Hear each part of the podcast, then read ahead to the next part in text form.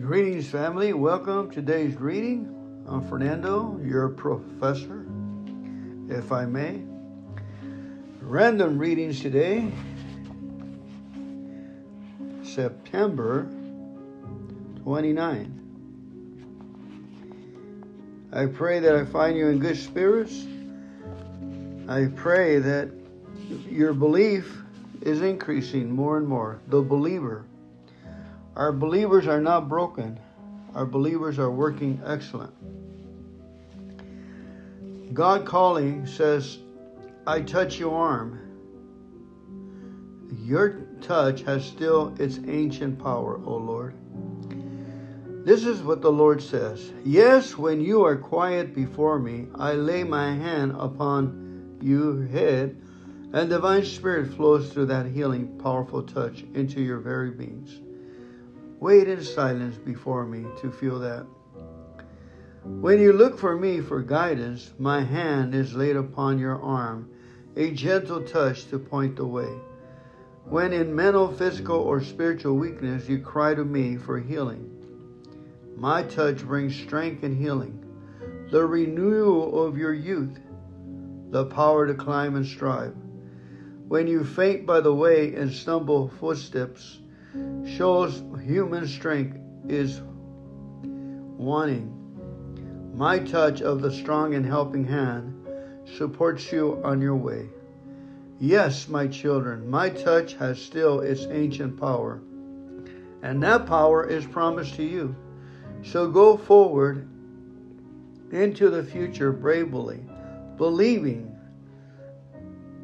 patiently, unafraid.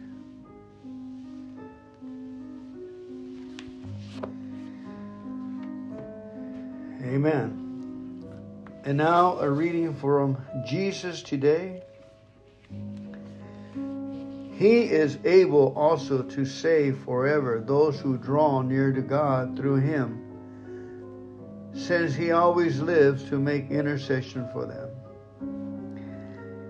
He is able also to save forever those who draw near to God through Jesus Christ, since he always lives to make intercession for them. Hebrews 7:25. The cross is an expectant cross. It's a symbol of hope. For God is one side of all the people. On the other side, and Christ is between us to bring us together. The cross is an expectant cross. It is a symbol of hope, for God is on one side and all the people on the other side. And Christ Jesus is between us to bring us together. Amen. We have peace with God through our Lord Jesus Christ, through whom we have gained access by faith into the grace in which we now stand. And we rejoice in the hope of the glory of God. Romans 5 1 and 2. I consider that the suffering of this present time are not worthy to be compared with the glory which will be revealed in us. Romans 8 18. The fruit of the Spirit is love, joy, peace, patience, kindness, goodness, faithfulness, gentleness, self control. Against such things there is no law. Galatians 5 22 and 23. Delight yourself in the Lord, and He will give you the desires of your heart. Psalms 37 4. Rejoice in the hope of my glory, saith the Lord. Even though many people use the word hope to denote wishful thinking, my glory hope rings with the certainty of absolute truth. I have promised that all of my children will share my glory, and I intend to keep that promise. Moreover, I have all the power I need, infinite power, to enable me to do so. The nature of hope is that it refers to something in the future, something not yet, so you need to wait patiently for me to fulfill my promise. If patience is not your strong point, remember that it is a fruit of the Spirit. You can ask the Holy Spirit to help you wait hopefully. In my presence, waiting is often a boring task unless you have something interesting to do or someone interested to be with. When you wait in my presence, rejoice that you are in the company of the Creator and Sustainer of the universe. I am infinitely more brilliant and creative than you can imagine. Delight in this awesome privilege of being with me now throughout eternity. Amen.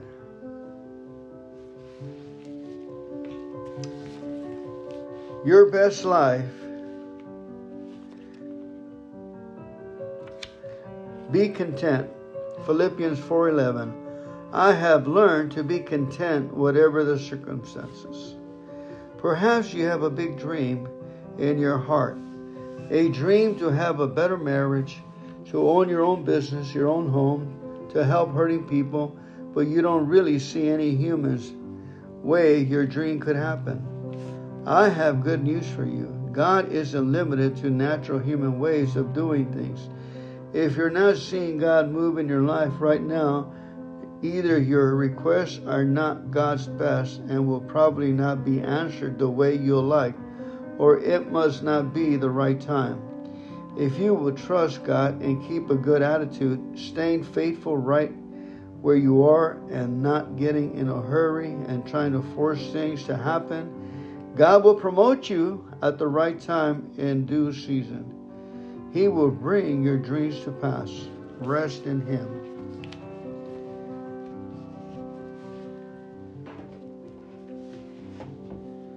Now for Jesus calling. I am with you and all around you, encircling you in golden rays of light. I always behold your face to face.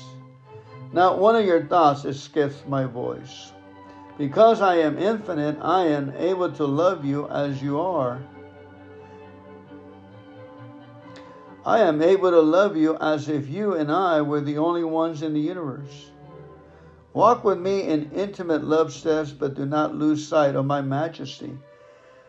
I desire to be your closest friend, yet I am also your sovereign Lord.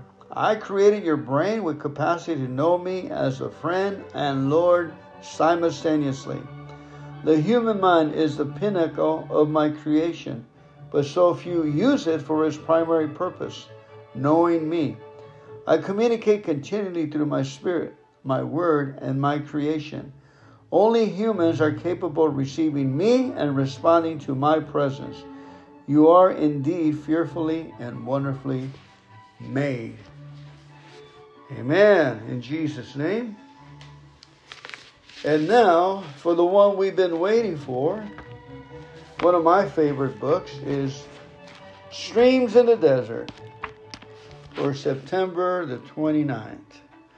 If anybody's birthday on September, happy birthday.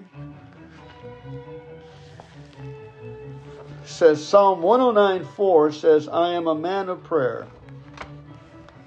All too often we are in a holy hurry in our devotional time. How much actual time do we spend in quiet devotion on a daily basis? Can it be easily measured in minutes? Can you think of one, even one person of great spiritual stature who did not spend much of his time in prayer? Has anyone ever exhibited much of the spirit of prayer who did not devote a great deal of time to prayer? George Whitefield, the English preacher who was one of the leading figures in the 18th century American revival, known as the Great Awakening, once said, I have spent entire days and weeks lying prostrate on the ground, engaged in silent or spoken prayer. And the words of another person whose life confirmed his own assertion were these Fall to your knees and grow there. Fall to your knees and grow there. It has been said that no great work of literature or science has ever been produced by someone who did not love solitude. It is also a fundamental principle of faith that no tremendous growth in holiness has ever been achieved by anyone who has not taken the time frequently and for long periods to be alone with God from the still hour. Come, come, he calls you, O soul, oppressed and weary. Come to the shadows of my desert rest. Come walk with me from life's noisy discord, and peace will breathe like music in your breast. Woo-hoo. Amen. When I used to be in real estate, I used to yearn to take three days off up in the mountain. Every once in a while, I would go up to Arrowhead Lake and go camping. The fresh air, the pristine atmosphere of pine trees, and it was a great time of meditation, prayer, walking with me and my God and praising Him. At one time, when I used to be in, uh, close in the city, I got my Bible out and parked it at a park and started walking and reading the Bible underneath the pine trees, those trees there. And uh, sure enough, I started singing to the Lord automatically and praising Him, and great things happened right after that. Good came about of doing that. I met some people that changed my life right after that. Just an amazing encounter. Amen. And with that note, we're going to read the a little bit about the book of John, about love. In the very beginning, the living expression was already there. And the living expression was with God, yet fully God. They were together face to face in the very beginning. And through his creative inspiration, the this living expression made all things. For nothing has existed apart from him. Life came into being because of him, for his life is light for all humanity. The Passion Translation I'm reading from. And this is the living expression, that's Jesus.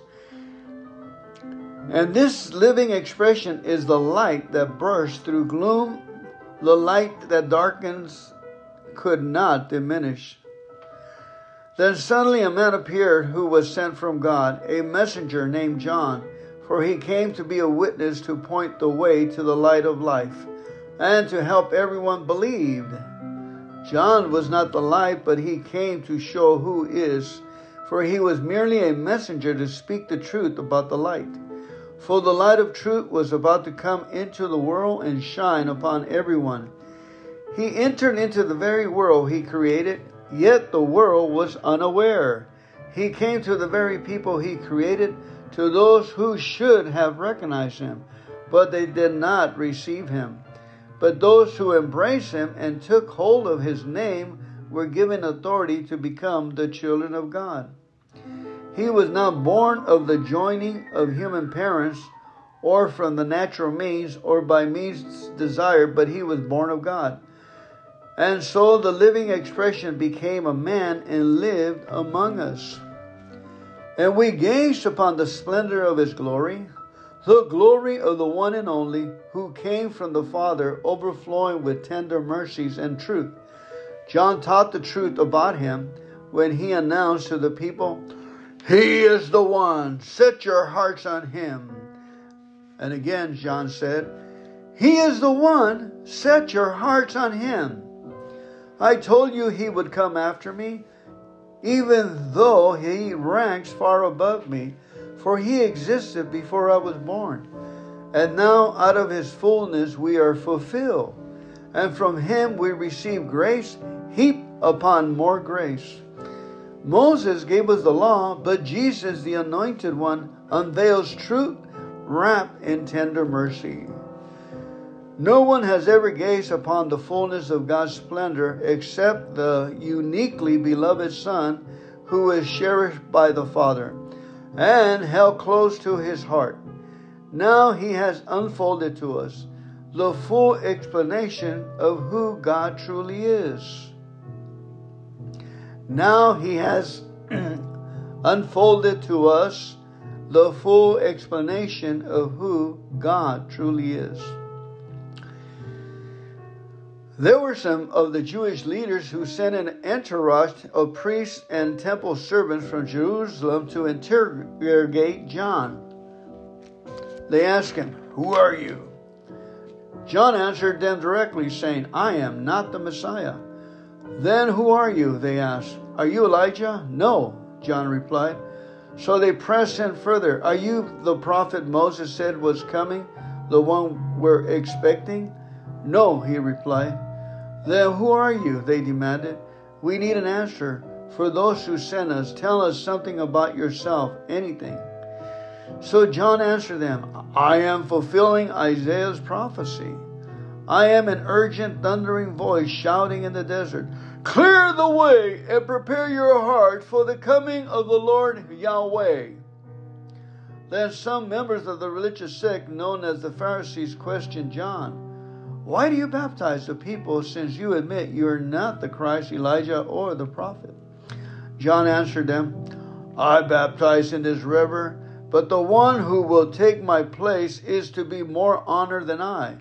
But even when he stands among you, you will not recognize or embrace him. I am not worthy enough to stoop down in front of him and untie his sandals. This all took place at Bethany, where John was baptizing at the place of the crossing of the Jordan River. The very next day, John saw Jesus coming to him to be baptized, and John cried out, Look, there he is, God's Lamb. He will take away the sins of the world. I told you that a mighty one would come who is far greater than I am, because he existed long before I was born. My baptism was for the preparation of his appearing to Israel, even though I yet to experience him. Then, as John baptized Jesus, he spoke these words I see the Spirit of God appear like a dove, descending from the heavenly realm and landing upon him and it rested upon him from the moment forward. And even though I yet to experience him, when I commissioned to baptize with water, God spoke these words to me. One day you will see the Spirit descend and remain upon a man. He will be the one I have sent to baptize with the Holy Spirit. And now I have seen with discernment, I can tell you for sure that this man is the Son of God. The very next day, John was there again with two of his disciples as Jesus was walking right past him. John, gazing upon him, pointed to Jesus and said, Look, there's God's Lamb.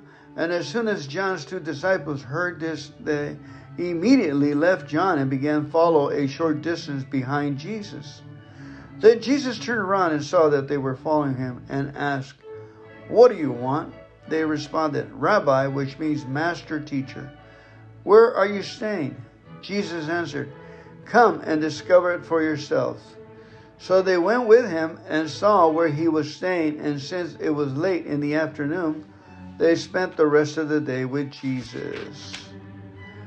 One of the two disciples who heard John's word and began to follow Jesus was named Andrew.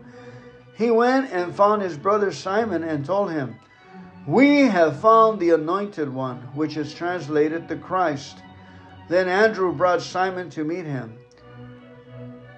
When Jesus gazed upon Andrew's brother, he prophesied to him, You are Simon, and your father's name is John, but from now on you will be called Cephas, which means Peter, the rock.